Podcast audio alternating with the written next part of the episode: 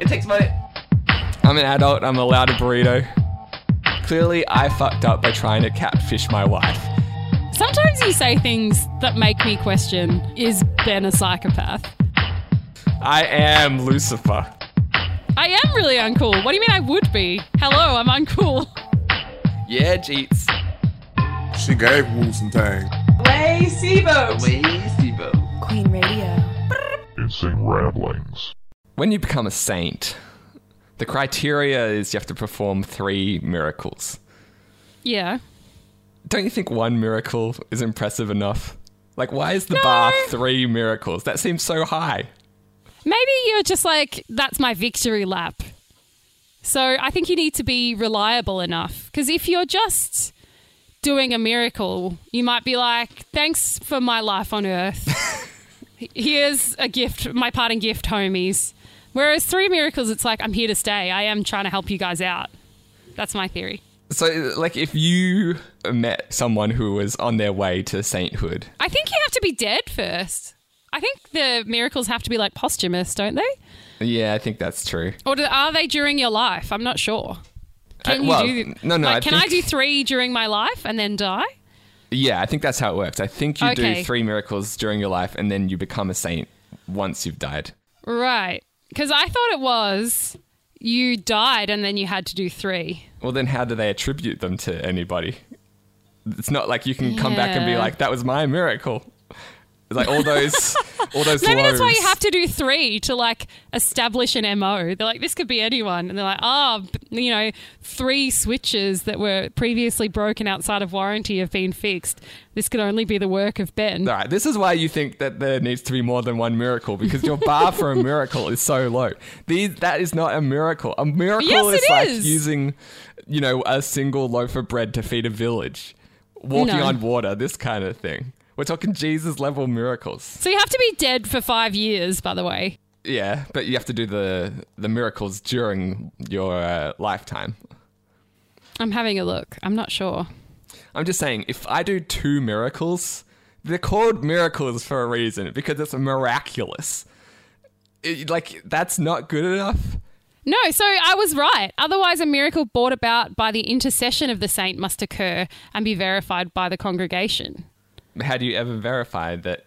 Like, I guess, like, I prayed to Ben and then my son was healed. mm, that's awfully convenient, isn't it? Because I could pray. I could pray to you. Mm. Well, just pray to me a lot. Well, I could pray to like ten people. And eventually, like, it's got to work out. yeah, I want to be. I want to witness for these miracles. I guess that's why. Uh, I guess what do you mean? You want to be a witness? Is that what you said? Not necessarily. I just want there to be. Oh, I thought you said you want to be a witness. You want there to be a witness. Yeah, I thought there was more proof than this. Is all I'm saying. Like, if there's like a weeping statue of the Madonna in like a church or something, and like a whole uh, congregation sees it, that's I would classify as that as a valid miracle. I think bringing a switch that was outside of warranty and profoundly broken is a miracle. No, That because could it change someone's just, life right now. Maybe it just got jiggled uh, back into position. No, what if Nintendo looked at it and they were like, "There's no, all right, we'll send it to Nintendo," and Nintendo's like, "There's no way this could have been jiggled. This is an act of God." You're Slash talking about it. Ben. I didn't realize you were talking about Nintendo Switch. I thought you just meant like a light switch or Oh, something. no. That that changes everything, obviously. I meant Nintendo Switch, sorry, or like PlayStation. So it's like in the middle of the pandemic, my PlayStation broke and it's like outside warranty. And the PlayStation people look at it and they're like, wow, it's been like, it was broken and it's soldered back on. This could only be through divine intervention. All right, if we're talking video game consoles, this Hmm. exact thing happened with the Xbox 360. There was a commonly occurring hardware issue called the three red lights of death. Yeah. Where you tried to turn on your console, and instead of the whole, uh, you know, there's like a little um, Here's an circle area- of green lights. Where I think there's a lot of overlap. Okay. The names for tech issues and horror movie names. Well, yeah, like three red lights of death is It's it's not a fun one. That's why they call it that because That's what it's I'm like, oh saying. shit, I've got the three red lights of death. This is serious. Yeah, no, exactly. Like many IT problems, I think would also make great horror movie names. Like there's the blue screen of death, like the three rings of death. You don't want to. Uh, you don't want to see the new movie DDoS attack. That's that's a scary one. What I'm saying is that used like usually when the console is working fine, it lights up green, right? And when it's busted, instead of the four lights all turning green, three of them turn on and they're red.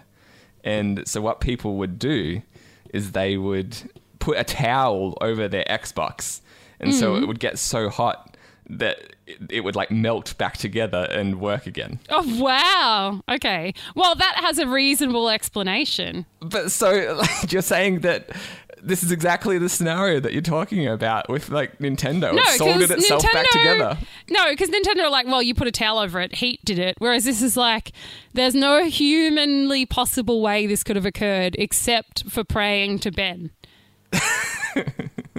but also, you can't become a saint. At least not a Christianity. You have to be a Christian in your life. So I mean, You're saying that I'm I'm- in. You're saying that I don't have time to become a Christian. Yes. Also, I was christened. Does that not how count? it works. No, I think What do you mean? Oh my god. Yeah, let's get into the deep uh, theology of what makes someone a Christian on the podcast. I know that's why people tune in. I feel like the very specific rules about this bullshit is exactly why people tune in. I think it's you have to believe in God. Yeah, you said in your life. Does I don't that feel mean like that's specifically that rule. does that mean at the time of your death or ever in your lifetime? I don't know. Good point. I think it has to be maintained till you die. But what if I'm like born again? Like what if age 50 I suddenly believe in God? Yeah, then you're fine. Yeah, so we've got Okay. plenty of time to become a saint. All right. Or at least to claim that I believe in God. So maybe in the afterlife, when a switch melts back together, they can be like, Ben did it. Boom. Three switches. Ben's a saint. Yeah. I'm just I just don't know why you would say a switch working again is not a miracle. I mean, if statue's weeping, that's useless. My switch working again would like I nearly cried with relief when It my It doesn't have to be useful. I know it doesn't. It's just a mir- It just has to be miraculous. I know it doesn't, but like I'm just saying, you you said the switch thing is stupid. It's I would prefer that miracle to happen to me than a weeping statue. Yeah, but I don't think you get to choose your miracles. No, you don't. But I just think don't bandy around whose miracles are stupid when mine would be pretty great if it happened to you. Like I nearly wept with joy when my 3DS came back from the grave. Maybe I should check that it wasn't done miraculously. And I'll who- make sure yeah. there's a technical explanation. Who told you how to fix your 3DS? This guy. You're not dead. Miracle you number haven't one been dead for confirmed. five years. Hey, yeah, but I've got to get these out of the way early. What's up, everybody? This is Ben, And this is Vicki. and you're listening to Insane Ramblings, episode 220, a very miraculous episode. Last episode, we uh, discussed the Jack and the Beanstalk fable. Yeah. Is it a fable? Does it have a meaning? What's the meaning? Uh, yeah, it's like uh, don't let giants steal your shit. No, I don't know what the meaning is actually. Like I thought because we we discussed the portion of the uh, story where they cut open the golden goose to get its eggs, and so I would have. yeah, I don't. I didn't know about that part. Well, yeah, it turns out that's a different fable, which is probably why you didn't. Oh well. Yeah, so I, I just wanted to clarify. In my mind, because I'm still 15, Yeah, Vindication by Dashboard Confessional is playing. I'm not familiar with that one, but uh, Really? I am vindicated. You obviously went into the uh, pop punk scene. I feel like I was though. Maybe I'd recognize it if I. Uh, You would, if I wasn't singing it like that. Yeah. so yeah, Jack and the Beanstalk, as we discussed, Jack does have to steal a golden goose from the giant. So there is a golden or a goose that like lays yeah, the but golden I eggs thought like the end of the story is he kind of chops down the um down the beanstalk. Yeah while he was on it the the giant was on it. So I guess the moral of the story is have a safe accessible way into your house. what are you talking about? That's not a beanstalk. Uh, yeah, don't live in a treehouse. That's the moral of the story. Don't live among the clouds. Exactly. Or always wear a parachute if you're uh, rapidly descending a beanstalk. Also a good point. Yeah, but there's another fable called The Goose That Laid the Golden Eggs, also known as the Overfed Hen. And that's the one where they cut open the golden goose to get at the eggs inside. So uh, I know there's like a bunch of fable connoisseurs screaming at us while we were discussing that. So I just wanted to uh, make that one a bit clearer. Okay. Well, thank you. And again, uh, here's the song that's playing in my head. Like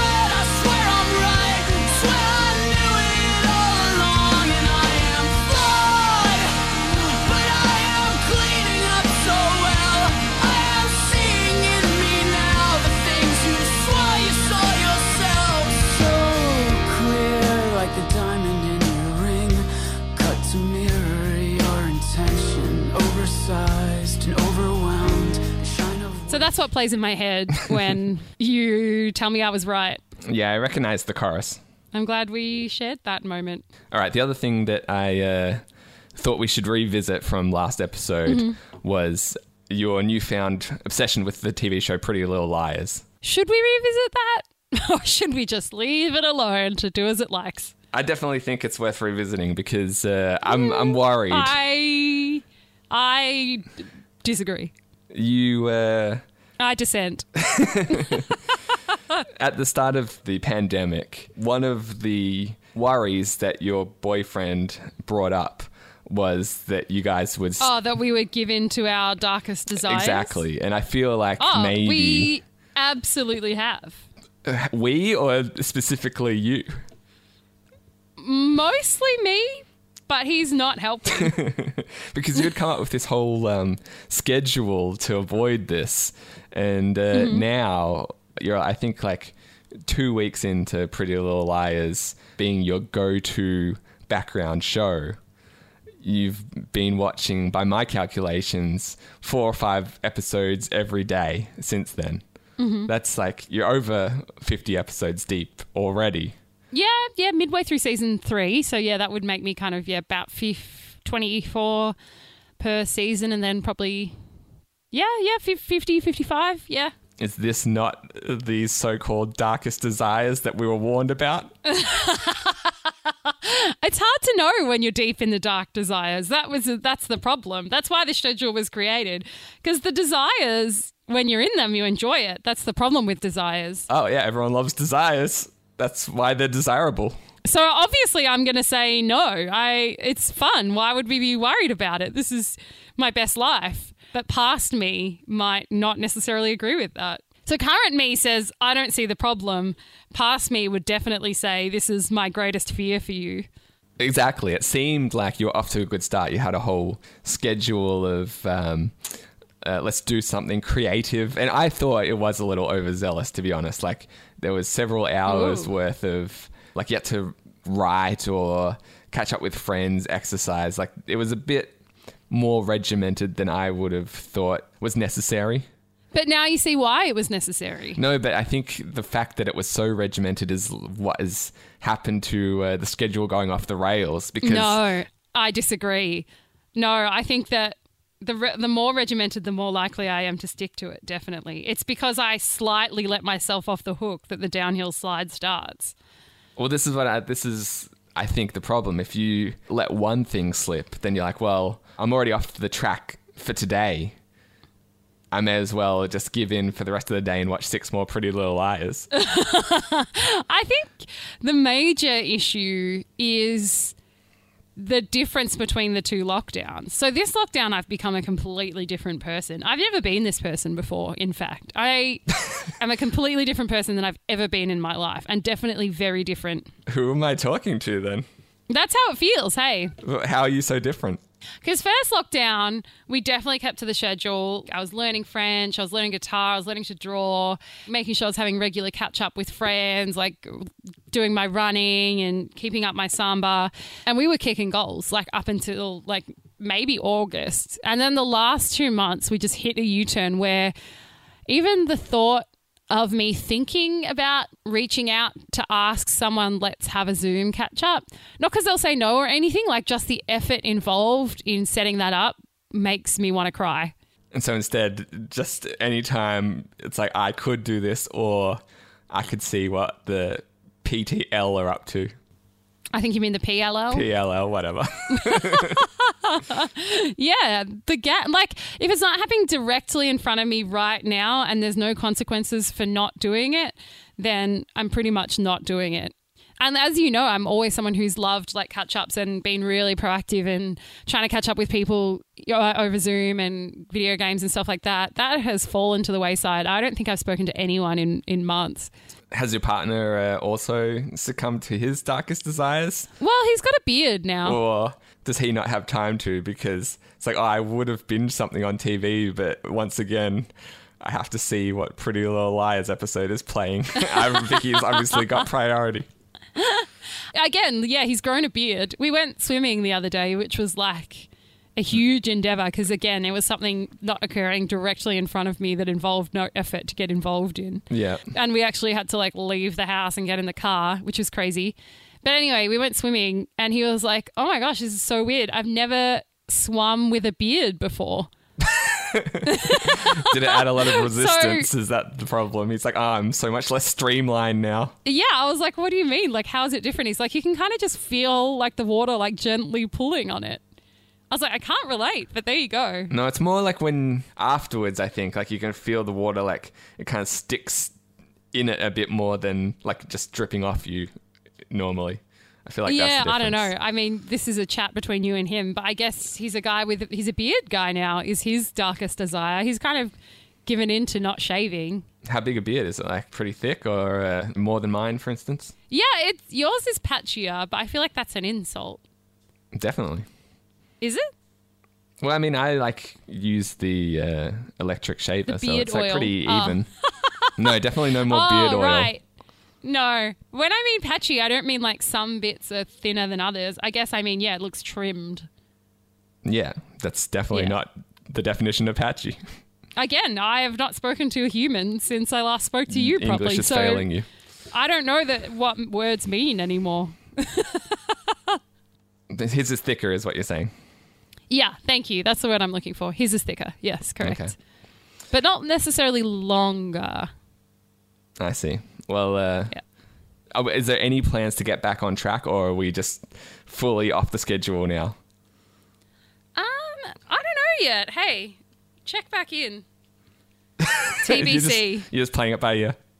TBC. Well, I have to leave the house for work tomorrow, so hopefully that'll it'll either shake me out of this or I'll come home and have to watch five hours in my leisure time because I've lost it during my work time.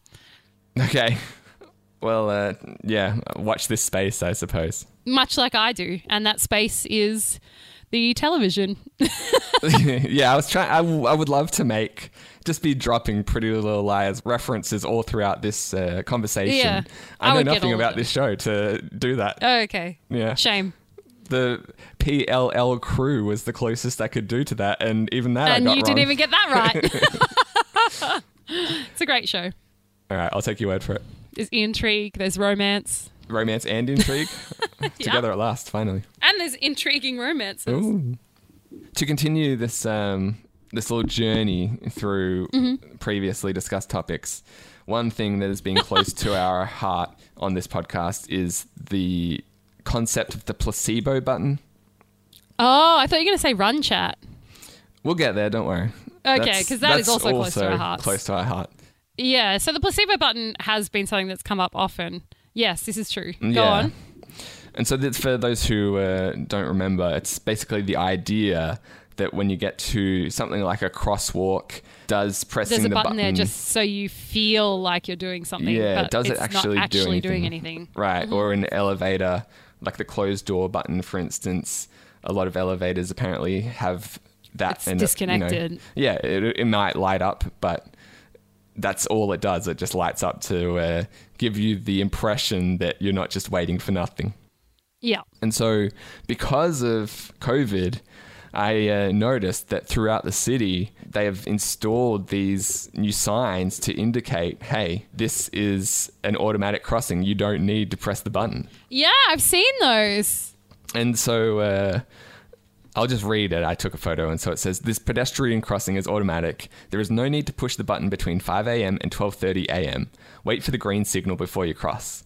And I love it because it answers exactly our questions. It gives you like a time frame. Well, sure, but is it always been like that, or is that new because of COVID? Well, when we first discussed this, I like it's ingrained in my head now that they called this the Scoot system, and it had some weird acronym like you know that stood Right. for you know whatever, and it was exactly what they're talking about. That between certain times of day, it was automatic, and then Yeah, that it's just so many people are going to use it. It's pointless to have the button. Yeah, Yeah. it just runs on a timer. but then like I guess between uh, twelve thirty and five a.m., it's like well, it's Not so enough people are using it for it to be ne- needing to be automatic. Yeah, Yeah, there's a good chance that if it was automatic, no one's going to need it. Mm-hmm. Yeah, and it would just be holding up traffic for no reason. Which it's good to have that confirmed. Speaking of, though, when someone presses the pedestrian button and it's just like them and their dog, and that stops you from driving, do you hate them? No, I don't mind that. What I I hate them. I know that I shouldn't, but I get really mad. Like, so I don't do anything. Just inside, I'm like, I hate you. the problem I have is sometimes I'll press it and then I'll uh, just run across because there's no traffic.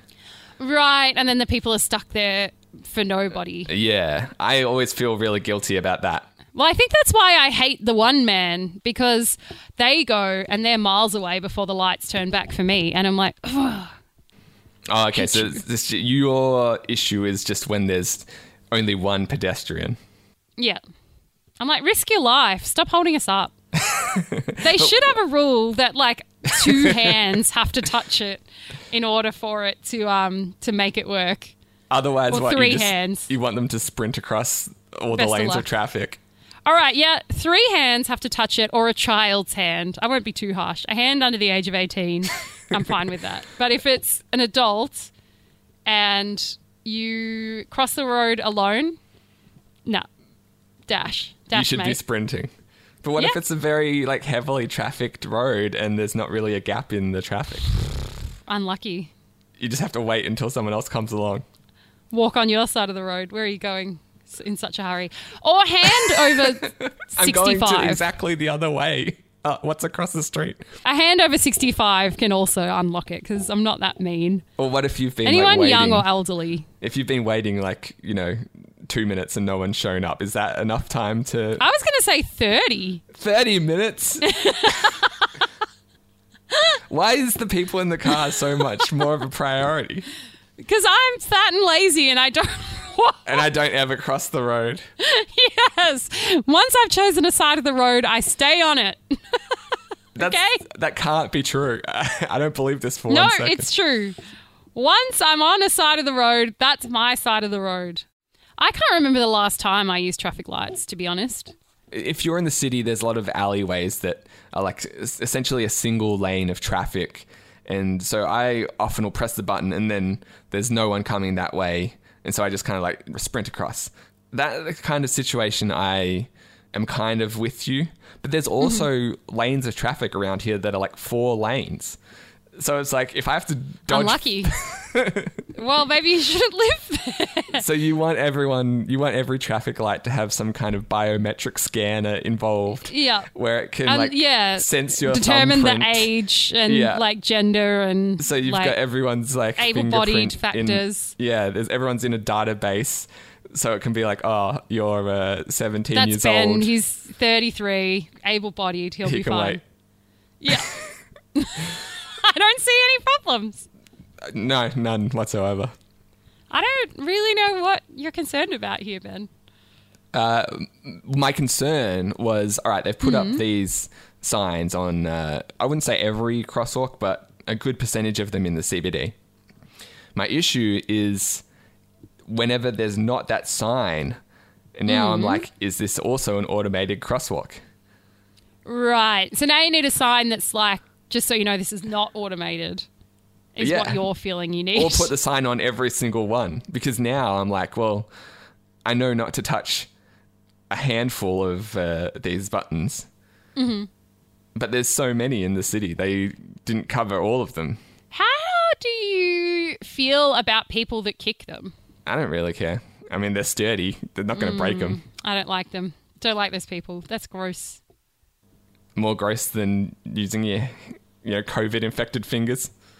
Yeah, I feel like it is. I don't know why. I just again, I don't like kickers, but I have I have kickers who are very close to me. Not my boyfriend. I feel like he would want me to defend his honor, but there is a kicker in my life and I frown upon them, but they continue their kicking ways. They're their own man.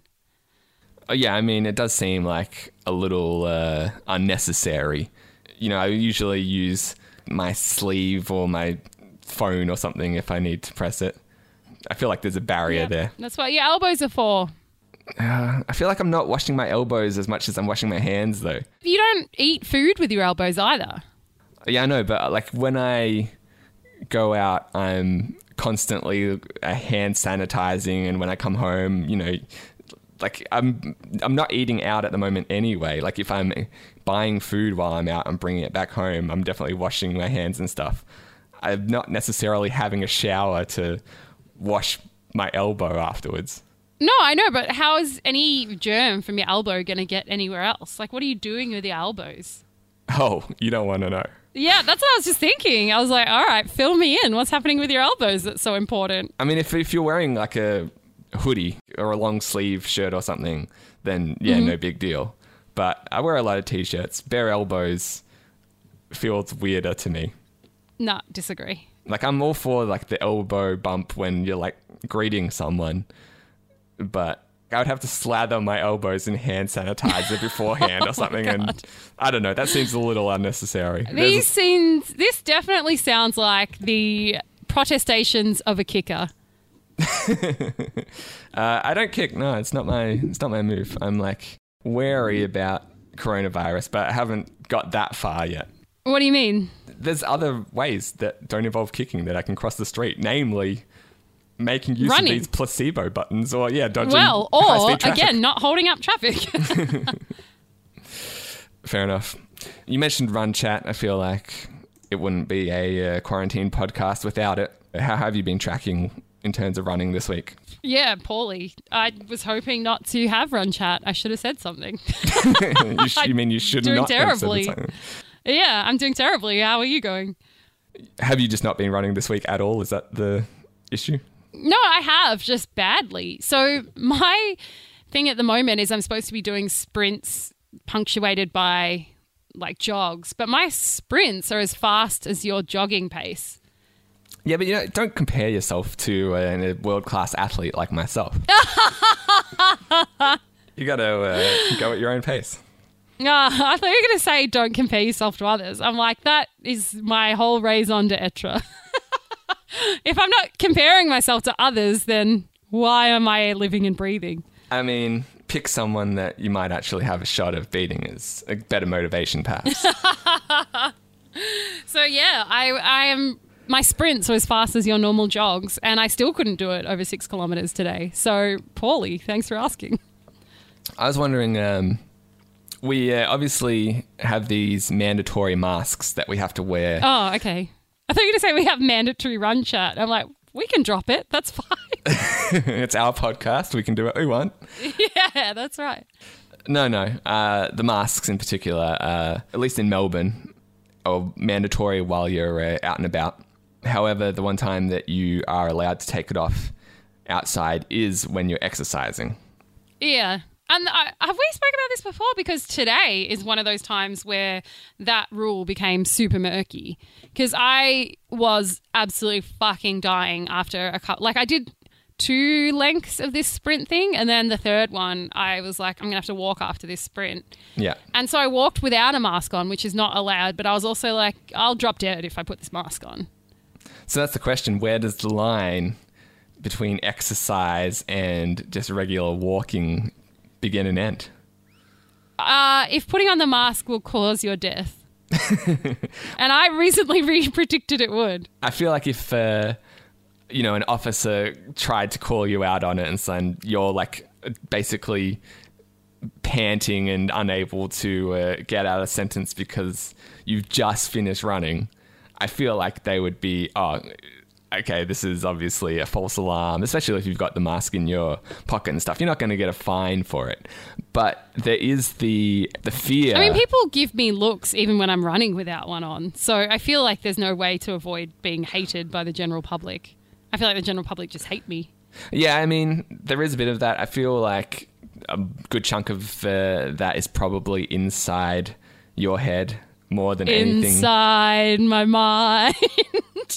Is this another uh, pop punk fro- song from the 20s that, that no, that's um from the 20s. I want to hear pop punk from the 20s. from our 20s is what I meant. Uh, no, that's Phantom of the Opera. Oh, I never seen it. Ah. Well, Uh, you would have laughed just then from if you had. Is it from the 20s? Uh, I don't think so. It's by Andrew Lloyd Webber, who would be really dead if he wrote it in the 20s. So I guess not.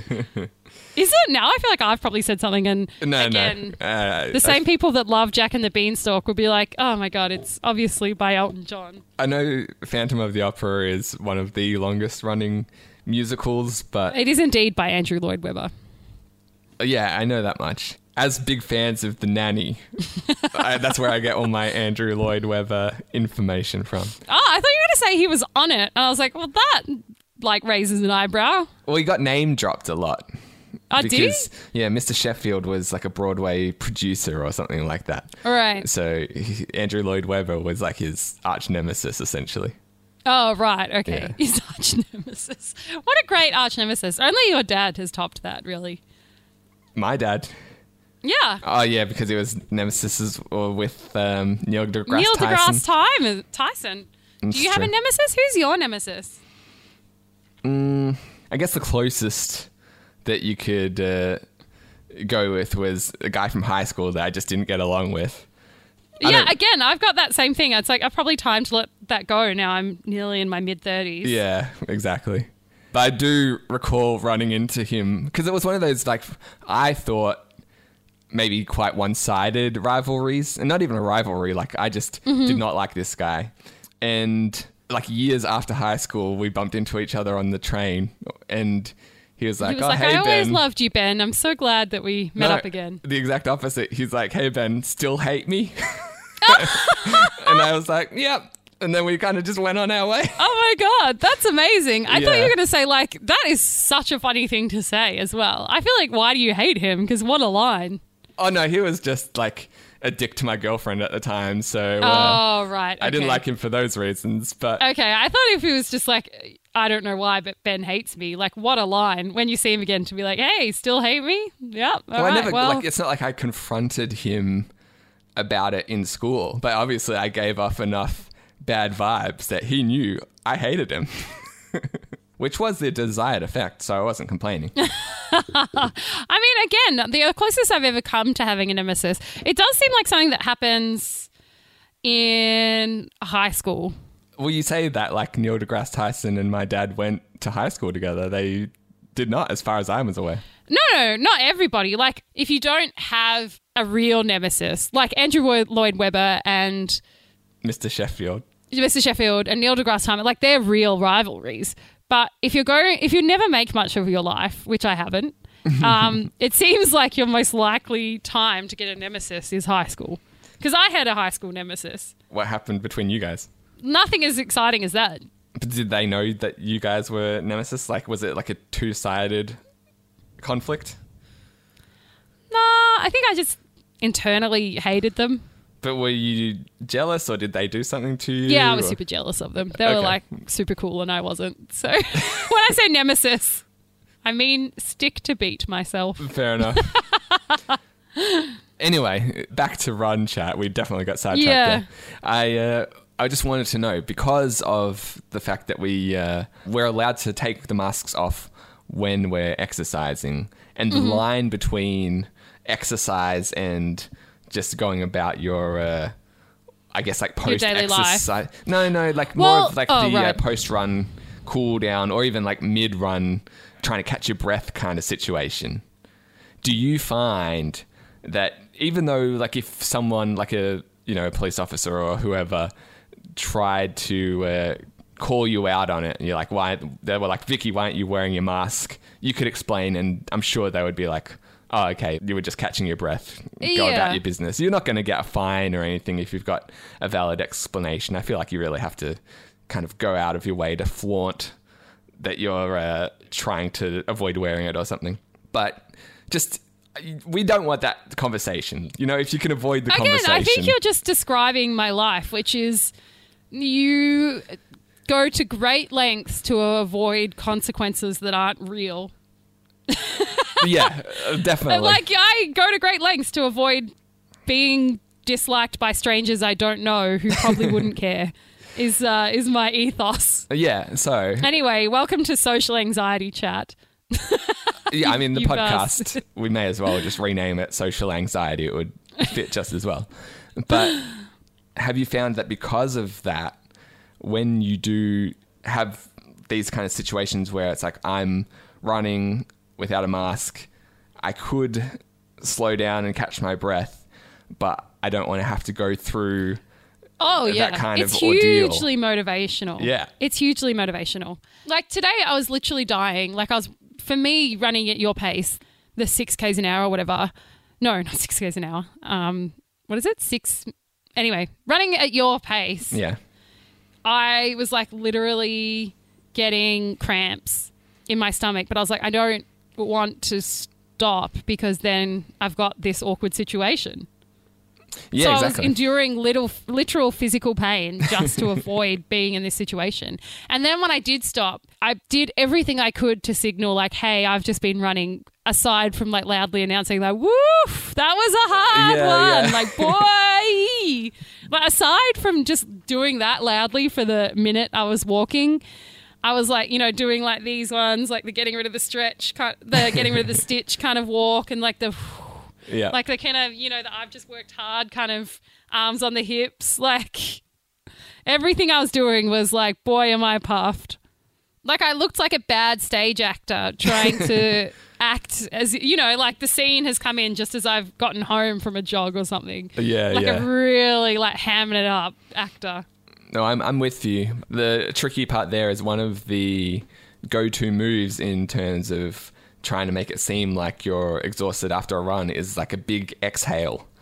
But that's definitely. oh yeah but that's what you ca- that's out Yeah. that's definitely out that's going to get you even more bad looks as you uh, as you do it. Yeah. So you really got it. It's a fine line to toe, is what I'm saying. But there's things like that, like the rules of like when you can and can't wear your mask, or as we've talked about before, when the uh, security is patrolling the tan to try and uh, make sure that everyone is doing the right thing.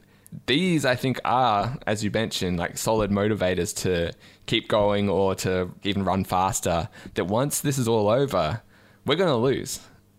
Like, I know there's like apps like Zombie Run and stuff like that that make it seem like you're being chased by a horde of zombies. So you have to try and kind of outrace it. Yeah, though I was literally thinking about downloading that today because I was like, obviously, a literal pandemic, and like, because the only thing that motivates me in life is social disapproval. Sure. And even that, seemingly, like I said, has stopped having its effect. So I'm like, what's left? Will zombies tearing me limb from limb do what social disapproval can no longer do?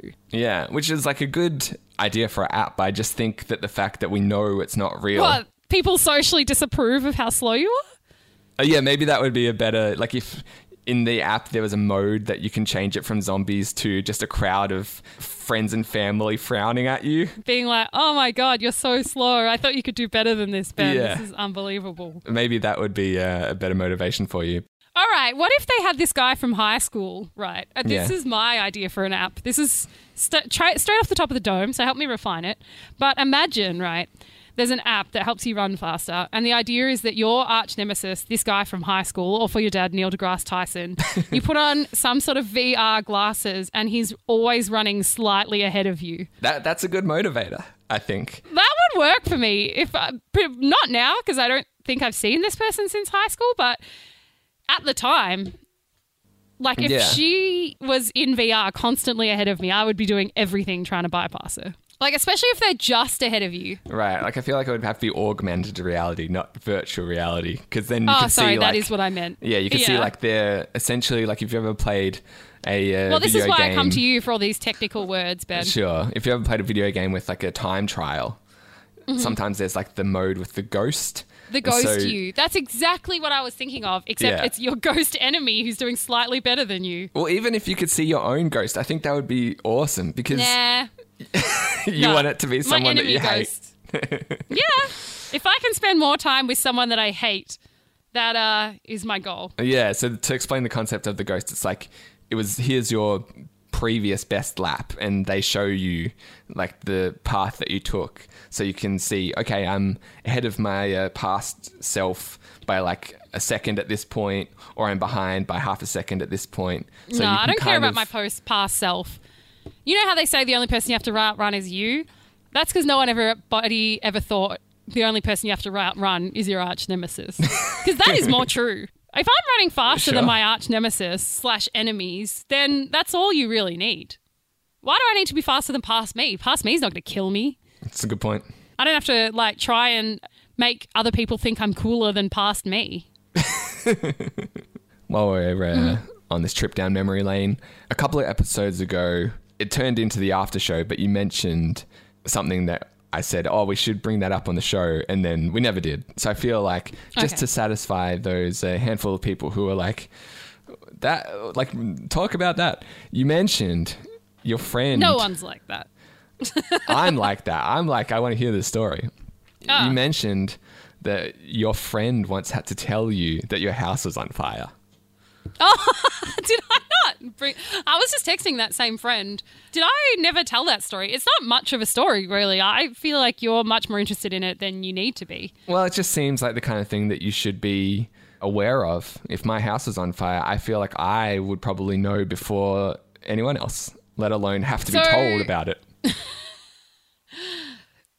So my house, my friend lived literally across the road, and at the time was like pretty much my best friend. And we're still good friends, but obviously once they move away, you don't have that kind of Stranger Things street kind of vibes. yeah, sure. So yeah, they used to literally live across the street from me, and um, they rang me in like the middle of the night, and I answered the phone, and I was like, "Why are you calling me?" And they were like, "Is everything okay?" I was like, "I think so. Yes. I mean, it was better before you rang um, because I was asleep." And they were like, oh, because there's heaps of fire trucks outside of your house. Like, can you not hear them? And I was like, guess not. So I got up and left the house. And yeah, our uh, apartment block was on fire. and so you could hear the phone call, but not the fire trucks? I guess so. And so what happened? It was just one of your neighbors that had set their apartment on fire or something. I'm not sure. Actually, I can't really remember because I was like so groggy and it was like the middle of the night. But yeah, I think like part of the roof was on fire, I want to say. Mm, jeez. And uh, were they trying to get people out of the building, or you just thought you should leave as a precaution? Well, once I was out, like, because the fire alarms and stuff were going off. So, yeah, once I was out, they were like, everybody stand here while we, like, work out what's going on. I don't think we were at major, like, risk of anything happening. It was just more like, you know, how seriously fire people take fire. Yeah. Um, Always uh, being overprotective about it. I don't know what their deal is. They're like, oh, we don't want to send people in to save you if, you know, if uh, if it's real. yeah, I'm you like, might "Oh, burn to God, you death. Blah blah blah. blah blah blah. Not only might you might burn to death, like someone of ours might have to burn to death to save you. I was like, oh, fair enough. So yeah, we had to like corral why they, I guess, put it out or worked out what was going on. But yeah, so I guess I heard the phone more than the fire alarms and the sound of multiple fire trucks out the side of my out the front of my house. Yeah, that is slightly worrying because it does sound like you're in a very deep sleep, but I guess you're specifically attuned to your ringtone. You're like, oh my god, someone wants to talk to me. I have to answer right now. Yeah, because again, what's more likely to be a interesting conversation? yeah, your um, your social anxiety once again manifests in such a way that you're like, oh, I have to answer this phone call in the middle of the night now. more than hey, these blaring sirens and the smell of smoke in my apartment. Maybe there's something wrong. All right, well, uh, No, I'm glad. Uh, I'm glad you got out okay. it was a while ago, but thank you. It was like possibly over 10 years ago. Oh, then I don't give a shit. yeah, fact, I thought that's what you'd say. I wish you would have died in, in the fire. yeah, that's what you, that should be the standard greeting for an accident that happened only the over 10 years ago. Yeah, yeah. So in 10 years from now, you can say, I wish you died in that car accident. No, it's dark. I think I'll ever be fine with that. Oh, okay. well, I guess as long as we know where the line lies. Yeah, I don't know. Maybe it's like if you couldn't, if you weren't that close to actually dying, then it's fine. Yeah, okay. You feel like the car accident was potentially too lethal, so uh, it sounds more real. Yeah, I don't know. Like it was already the worst. We don't need to. Maybe again, it's too fresh. Maybe in ten years, I'll be like, huh. You'll all right, put a pin in it. this. Add it. Add it into your diary. Nine years from now, because it's been about a year. Yeah. Check in with me and see, like, would it be okay now if I said to you, Vicki, I wish you died in that car accident? Because it's too soon for me. I'm like, oh, that hits different. But maybe I would have felt that way a year after that fire. It's just been so long. I'm gonna get the weirdest notification in Be nine like, years ask Vicki like, if okay. Yeah, I'm like, what is this? You what does had this died mean? in a fire. Yeah, I'll have to really spell it out and say like, all right, Go back to episode episode whatever. 220, we talked about this potentially being hilarious. Let's see if that panned out. I don't know if it's hilarious, but just is it okay? Like, Less can I? dark then. Yeah, that's right. Like, I said it out loud, and I was saying it to myself. Like, obviously, I don't mean it, and I was like, "Ooh, I wouldn't like yeah, and that." yet you feel like saying it out loud still could manifest something. no, it's not like I can manifest something. It was just like, oh, I, ugh, too real. Fair enough. So, uh, yeah. le- Um, but again, like in ten years' time, I probably won't remember it. I think people are, tr- are correct. I don't know. I haven't been through as much as many people in life, but tragedy plus time equals comedy, or at least indifference. yeah, well, I mean, maybe more time. Maybe it's like nine years till you get to indifference, and then another ten on that, and you get to the it's comedy. hilarity. Well, yeah. like I tore my Achilles in like 2016 or 17. And at the time, I was like, this is the absolute worst thing that's happened to me. I hate it so much. And I'll never like forget this pain. And now I'm like, oh, yeah, that was pretty bad. Yeah, but is, is that the same as laughing at it, or it's just the memory has dulled? Maybe you think it wasn't that bad because you hit your head in a car accident. and- Forgotten. yeah, yeah, we're this still is seeing also the true. repercussions. Speaking of uh, hitting your head, you uh, asked me a question during the week that Mm-hmm. I did. I thought was worth discussion on the podcast. Randomly out of the blue, maybe you remember what prompted this, but I sure don't, because I know where you're going and I don't remember. you just texted me, Have you ever fallen out of bed? And it really brought me back to one very uh, specific incident where when I was a kid, I had bunk beds. And there's one of those railings on the side that basically it's like. It's almost like a combined with- hospital bed. yeah, so it's like the ladder kind of clipped onto the side of the bed Yeah. to become a railing. So really, you shouldn't be able to fall out of bed because Mm-hmm. falling out of a bunk bed a lot worse than falling out of a regular sized bed, right? Yes, agree. I can, So- yeah, I can support that. For years, I was uh, sleeping in this bunk bed, no problem. Why were you sleeping in a bunk bed for years? Initially, we got it because my aunt moved in with us, so she took my sister's room, and me and my sister had to sleep in bunk beds. Oh, right. I thought you were bunking with your aunt. I was like, what a story. no, no. Thankfully, that wasn't the case. I was like, you know, you're on hard times when you your like nephew is on the top bunk. Yeah, yeah. she hadn't hit quite to- that level of rock bottom. Maybe the Yeah. uh, step before it. What's above rock bottom? Like seabed bottom, Yeah, maybe like dirt bottom. yeah, Because moving in with your sister's not that bad, but yeah, having to sleep in a bunk bed with your nephew is quite bad. yeah. And so we were really young. Maybe like I'm guessing like four or five years old. Oh, right? right. So you're like it would have either been like a fun adventure or like barely rated at that stage. Yeah, but like I had that bunk bed for a long time afterwards. Like I might have slept in it for a decade because it's like, well, it's still a bed. It works. Why would I get a new one even after my? Uh, I don't remember out? this bunk bed. So you so must maybe have I, gotten I must have rid gotten of rid of before it I before I turned like 13, 14. 15, and- yeah. Yeah. But so let's say I was about like 11 years old when this happened. I'm uh, on Oh, the top that's so bunk. late to be falling out of bed. People can fall out of bed. I find that so strange because the reason why it came up, I think, I don't remember the exact reasoning, but I don't know unless, again, someone out there can like trawl through the history of the podcast or like my diaries or like artworks pre blow to the head. I don't know that I've ever fallen out of bed. That is so bizarre to me.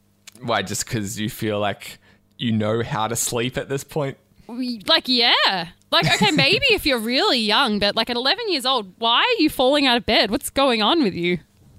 I feel like there's got to be people who toss and turn a lot in their sleep and just roll out. I don't think That's it's so just a young kids thing. And like, I I guarantee when people start drinking as well, it probably uh, spikes because it's like a new thing that you're like sleeping off the alcohol and then all of a sudden you roll out of bed. It just blows my mind. I mean, again, maybe it's happened, but I don't recall ever falling out of bed ever. I've actually slid off the top. Um, I, mean, I don't know if this is worse. I slid off the top of a bunk bed face first, but I was awake at the time. is that dumber or? I would say so, yeah, because I was unconscious when this happened to me. Well, I was unconscious after. yeah, I would believe that. Okay. I don't think I was actually. we'll get to we'll get to yours in a second. But anyway, yeah, I'm on the top bunk. I uh, just somehow during the night I positioned my body in a way that I could get around this uh, barrier because it didn't go the full length of the bed, so there was like a little bit of a gap, but it was like pretty small. Like I must have really been having like a weird dream or something to essentially wriggle to one end of the bed and slide through it and I woke up in midair, and like there's only I don't know like a second where you're falling, but it was enough to jar me awake.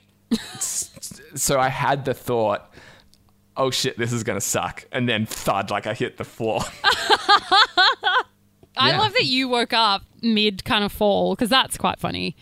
Because now I only just remember this story, but mine was seeing the floor rapidly approaching was horrifying. Yeah, well, uh, I had a similar situation on trampoline where I fell off face first and didn't have enough time to uh, brace myself before I hit the ground.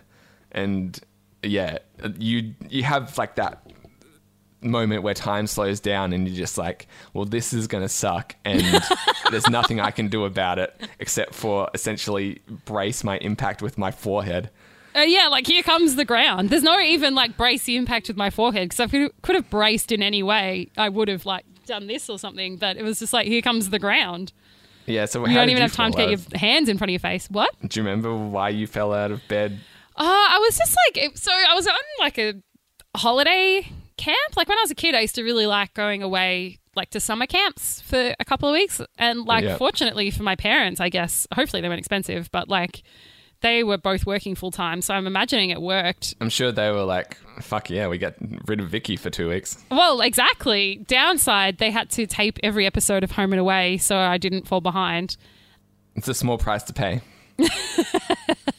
Just so I had 30 hours of television when I got back. You know how important that is to me. How long were these summer camps? No, I'm joking. That was a Oh, joke. okay. I don't know if you're acquainted with the concept of humor yet, but something we try on the show. No, I, I would have believed it if it was like, we're sending Vicki away for like the whole eight week summer holidays. I think it was like, two or three weeks. Yeah. okay. Maybe not even that long. Like to a kid, two or three weeks is probably like three days, you know? Also, in those days, Home and Away was churning out seven hour episodes. So That's right. yeah. When free to air TV was at its peak, every show lasted for a work day. I don't know if people remember that, but that's the way it was. you really had to get those um, those long play tapes that you could uh, tape it like super slow mo. yeah, that's right. Anyway, yeah, so I don't remember it that well. I mean, Kel Surprise, I knocked myself out. But um, there for some reason was a garbage bag on the top bunk. Like maybe we were like packing up or like setting up something or like making uh, decorations in the room. So I was laying on a garbage bag. And then, like, I was talking, leaning over the edge on the garbage bag, like an idiot, but I was like 10, um, talking to someone beneath me. And then I just like slid off. Because the garbage bag was like slippery. Yeah. I mean, I wasn't like covered in baby oil or anything. Like, I think, and again, it happened so slowly, but fast enough, there was nothing I could really do about it. Yeah, yeah. Ouch. And Yeah. so, did you actually like knock yourself out, or you kind of just were in pain for the rest of the afternoon? Um, oh, I don't think I knocked myself out. That would have been pretty dramatic. No, I just like was on the floor, like the, Kids are resilient; they bounce back. literally. yeah. Uh, everyone is always like, "Oh, were you dropped as a child?" And it's like, "Well, I fell as a child. like, that's what kids No do, No one right? had to drop me. I did it all myself. like, I'd be surprised if you got through all of childhood and you didn't have one of these kind of stories. With zero concussions. Yeah. I know. Like when I had the car accident, actually, speaking of that, they were like, Have you had any cushion- concussions before? I was like, I'm in my mid 30s, like, probably. Were yeah, we supposed to be keeping track? All right. Before we sign off, while we're on the topic of uh, major head injuries, I feel like this is a good segue into our advice segment. Perfect. This is the uh, the segment where we basically uh, help redditors out with their uh, weirder problems, and uh, I'll just dive straight into this one, which uh, the name of the thread was I met my ex on a subway after six years and pretended to have retrograde amnesia. Need help. Ah, I've got a lot of advice. I'm pretending to have lost your memory after hitting your head. That's right. I knew I was talking to the experts. Expert. Yes. I've been exported from the nation of people with uh, amnesia.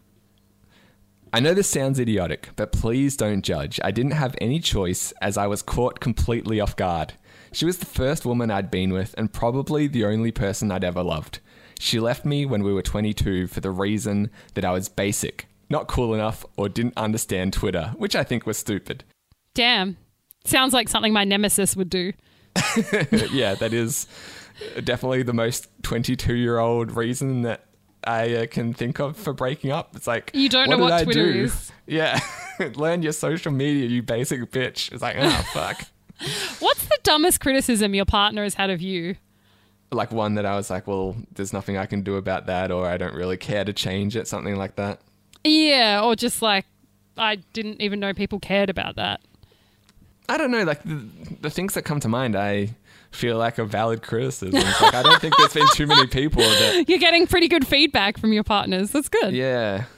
So there's been never been like a, ah, you chew so loudly or like, I mean, there probably was, but it obviously didn't affect me enough that I have retained that information. Yeah. Why? Is there something that you can think of? nah. We're just obviously, you know, people just break up with us before they want to confront us with these uh, minor issues. I mean, maybe mine is like when you criticize me, I respond with explosive anger or something. I wouldn't rule it out. Dan, I was com- why would you say that? no, no, no reason, no reason. No reason. I was completely devastated. Was in breakup blues for almost a year. Had to change city and get a new job. Eventually, I got better. Had a few flings, but didn't date anyone all the time. All this time. It happened yesterday evening. I was in the subway slash metro on my way to a friend's place. I just gazed up to see what was the next station, and out of nowhere, she passed by me, and it felt like all the bones in my body cracked at the same time. Whoa. Also, I'm Bruce Willis in Unbreakable. No, not Bruce That's Willis. right. The other one. I want to say Morgan Freeman. That I know Thank Samuel you. L. Yeah, Jackson. yeah, yeah. Samuel Jackson. Is it Samuel Jackson? Yeah. Yeah. Can I just re-say the joke and you'll edit that out, or Yeah. Perfect. Worse was when she recognized me. I didn't know what to do, what to say. She just manifested there out of nowhere, still as pretty as she was back then. She asked. also she knows was- magic now. she can apparate. yeah, exactly right. She asked how I was doing, and all I could say was, Do we know each other? Are you serious? She said I pointed to the scar on my forehead, which I got in an accident about two Oh my god, ago. is this Harry Potter talking about like Hermione or something. It could be. She It apparated into the room was- and pointed to my lightning scar. Yeah, it doesn't say what shape the scar was, but uh, maybe it was Harry Potter. I don't know. uh, she pointed to the scar on my forehead, which I got in an accident about two years ago, and told her. He, uh, it's a bit like confusingly written, but he's basically Yeah, saying he's had a she head injury. pointed. She pointed to the yeah right. She pointed to his scar, Mm. and he told her, "I don't remember much things before the accident." Uh, she just stared at me for at least a minute. Both of us were quiet. Then she introduced herself and asked if I want to catch a movie this weekend and gave her number.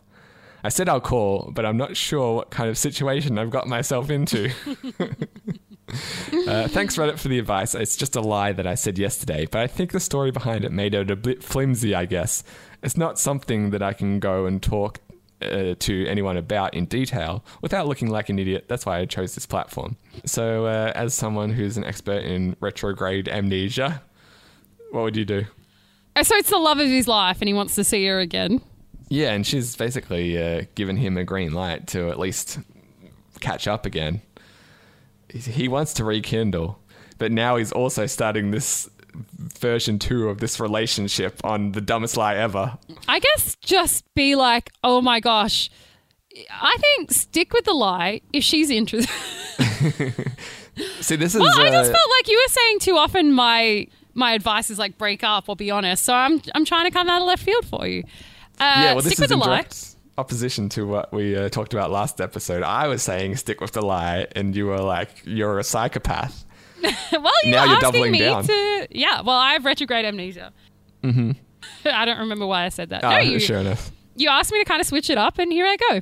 Stick with the lie. See her a couple of times. If it's just a friendship, be like, oh, you know, whatever. It's just a friendship, and you can be like, oh, I'm slowly getting my memory back. Or if she's interested in you again, pull like a power move that suddenly, like the first time you guys get intimate, like my memories come back. You've unlocked. That's yeah. That's what I like was Like your love has unlocked my like lost memory. Yeah, in these um, like Snow White type, you know, Disney films, there's always like a kiss that it brings everything back. Is that is that the play where it's like, oh my god, like you've helped me regain my memory through the power of love? Yeah, that is the play. We'll, we'll go the Disney film route. yeah, I don't see how that can backfire. Thanks. Do you have anything? Uh, Well, my question is if you want to play that game, do you have to get everyone else in your life to go along with it? Like, do you have to say, oh, just say your roommate or your friend or something is going to see this girl when she comes over before you go out to the movies? Do you have to let them know, hey, if she mentions anything about my head injury and amnesia, just roll with it? continue with more lies. So I Yeah. would be like, look, when I came out of it, I didn't really recognize everyone, and everyone got so upset by that. I kind of just pretended to know what was going on and caught up as much as I could. So they wouldn't even really like they would barely remember probably. Yeah, so you get everyone else to lie for you. No, no, no. You know so I'm saying you don't you don't need to get them to lie. So you know, if I saw you in ten years and you were like, oh, like hey, it's me, and I'm like, oh, I had an accident, you know, five years ago, don't remember, and you came and saw my partner, I wouldn't get him to lie. And if you were like, why doesn't your partner seem to remember this hideous car accident taking away your memory? I'd be like, yeah, I woke up after it and. A lot of my friends and family were around 'cause it's a pretty big accident, and I didn't recognize anyone. And when I sort of started to make that clear, everyone got so upset. I pretended to just play along and know who they were and slowly tried to just quickly catch up as much as I could. So they wouldn't know, but yeah, when I first woke up, I didn't know anyone. But obviously, I was like, well, that must be my mum and that must be my brother, and kind of pieced it together without telling them because yeah, to it vigorous, upset everybody so much. you have to rigorously study to uh, get caught up on your own backstory. Yeah, or like pick a dead relative and be like, it really upset my great grandma so much that because she's not going to say that's not true. That you know, my great grandma was there when I woke up. She was the first one, and I didn't know who she was, and it upset her so much that she kind of filled me in on the family, so no one else would have to go through what she'd been through.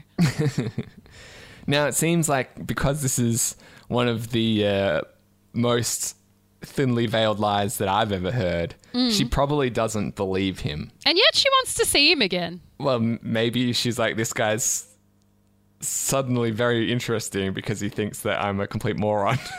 Well, then in that case, keep it up because she obviously likes lies. my my question is just say you're in her position. Some guy's gone like, "Oh, sorry, I don't remember you, but we're going to catch up for a coffee or whatever." How long into this lie would it take for you to start coming around to the fact that oh, he is actually maybe he actually does have amnesia? Because other otherwise any sane person would have dropped this ruse weeks or months ago. Like if he kept it up for a full like 12 months. And it's like i insist i just i don't remember anything after this accident would you start to be like well maybe it's maybe he's telling the truth because why lie at this point Yeah, I don't know because I have gone the other way where I've known people who told me like a really outlandish story, and I was like, okay, bro, like, I'm sure you're just exaggerating, or like, okay, yeah, Yeah. whatever. And then it's turned out to be true. So I don't know. Like, I've been bitten too many times going the other way that I'd probably just buy it. Yeah, and if you're like honest about every other thing in your life, then it will really help you back up this claim as well. Or what you could say is the more time I spend with someone, the more of them comes back to me. So a lot of my life has come back to me. And like obviously in the first days, my mum and stuff are around a lot. So a lot of my family would barely even notice because a lot of them came back really early. But I haven't seen you at all and I haven't had any reminders of you. And if anything, I barely think of you because I've so moved on. Um, that I just don't find that you've come back. I think that's going to be a, good way. Yeah, maybe that's it. Like, she's now intrigued because it's like, well, I thought this guy was pining away for me all these years. Mm. But now she can't bear the thought that he has completely uh, forgotten about their time together. And she's like, well, I'm going to make you remember. I'm so that's what I would go with. I'd be like, the Yeah. more time I spend with somebody, the more of them kind of comes back for me. So yeah, obviously my, my family would barely notice because they were there in the early days, so a lot came back fast. But I've had no reminders of you. You you were you were not part of my life in any way, and no one ever mentions you. And Yeah. Well, it's like you can appeal to her vanity, but yeah, that's like, exactly what like- I'm saying. Like Yeah. you were so meaningless to me. Ah, that's exactly what I'd say. I'm essentially advocating negging. So uh, I don't know how I feel about myself, but you can probably assume it's bad. Fair enough. One more before we head off then. I think my 46 year old male wife, 21 female, scammed me into buying five Pelotons. Whoa. But also, if you're 46 and looking for marriage advice on Reddit, Especially if your wife is like half your age as well. oh, I didn't notice that. Okay, Yeah, she's 21, he's 46. So you've That's a got red more flag as well. issues going on, but okay. We're here to Sadly- help, not to judge. So let's uh, We can judge the as well. judging. Yeah, it's true. sadly, the title is exactly what occurred, I think. My wife is from Moldova. Up until now, I thought she was the absolute perfect woman.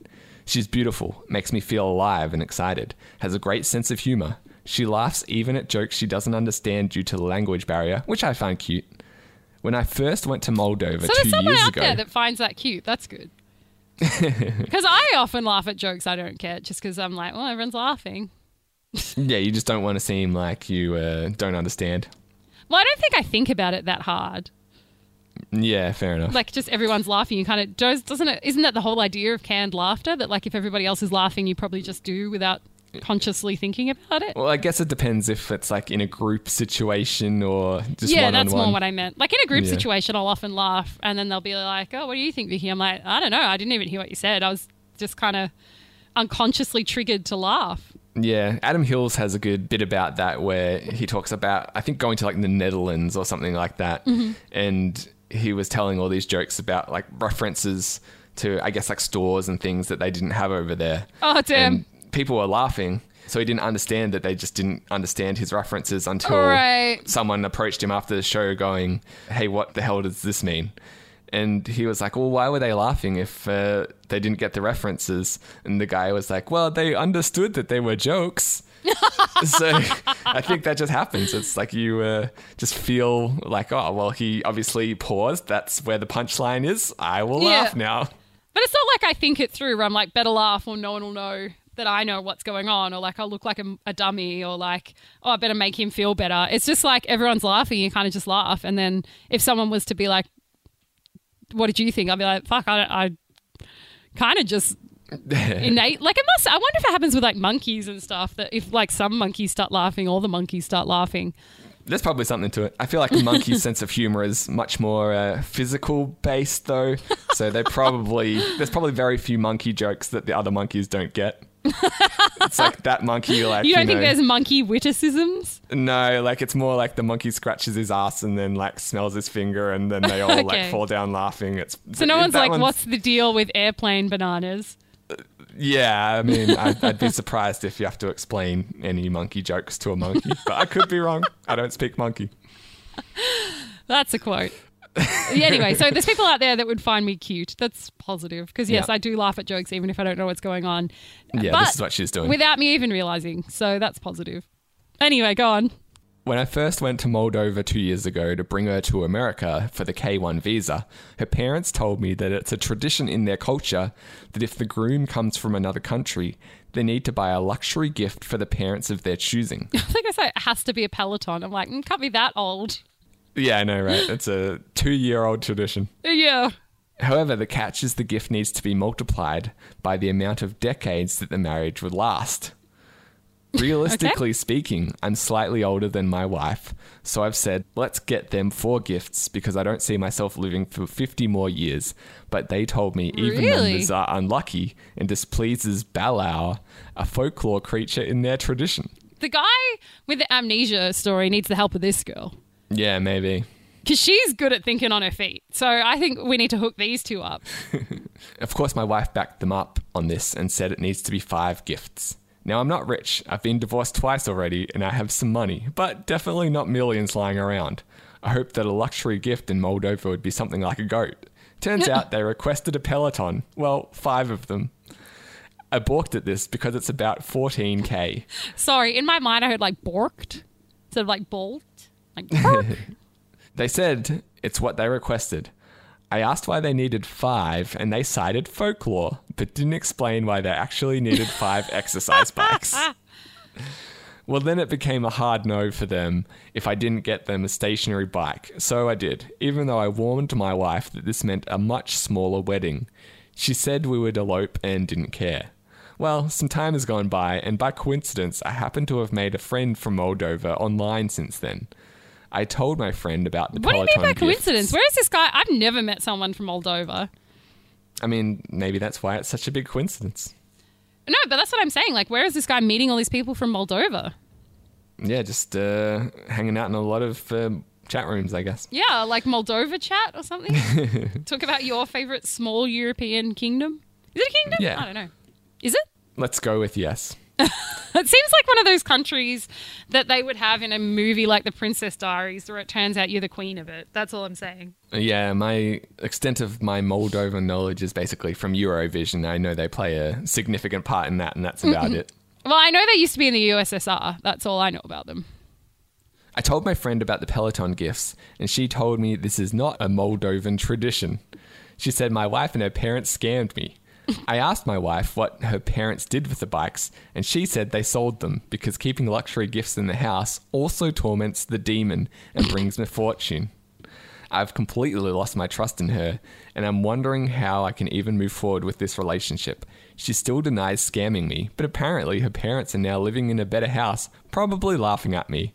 I feel so used and humiliated, not sure what to do. So, uh, I mean, it doesn't sound like a scam. I am just researching Moldovan folklore right now, and uh, So it am I. pretty legit. Yeah. I actually am. And what are you finding about the uh, demon Baloa?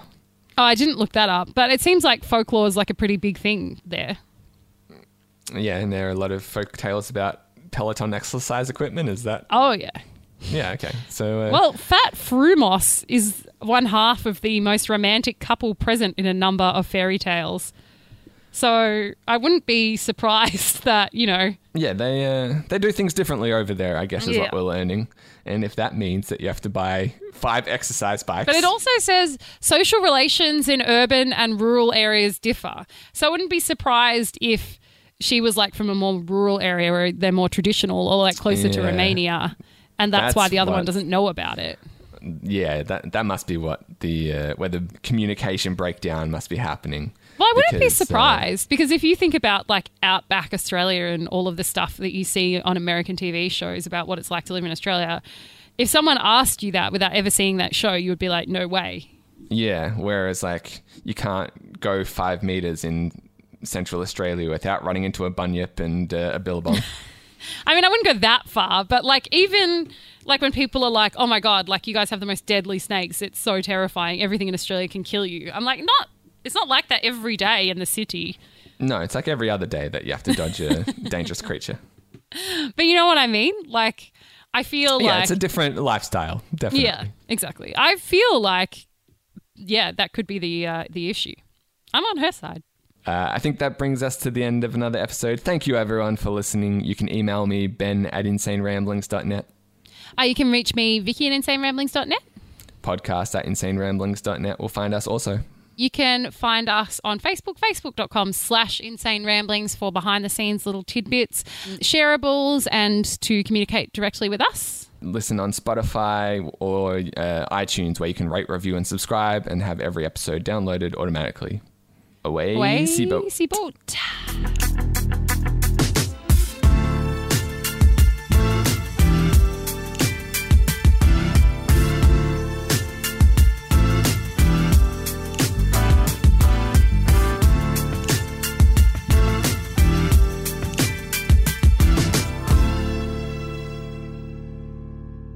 Can I just like ask before we uh, get too far? Can you move the mic stand just like slightly? That's like not in the middle of your face. It's like really weird, like you're hiding behind it or something. Ah, shit. I forgot you're even like watching. I forgot that we had. Oh, yeah. It's like you look like you look like a Teletubby, and first of all, with this like bright yellow hoodie, and I can just see like the two sides of your head behind this microphone. there we go. Yeah, that's better. Like, I forgot it was even a video call. So, no, I was watching. Well, I was trying to watch you, but I was mostly watching a microphone stand as you gradually moved it more and more into frame. Insane Ramblings.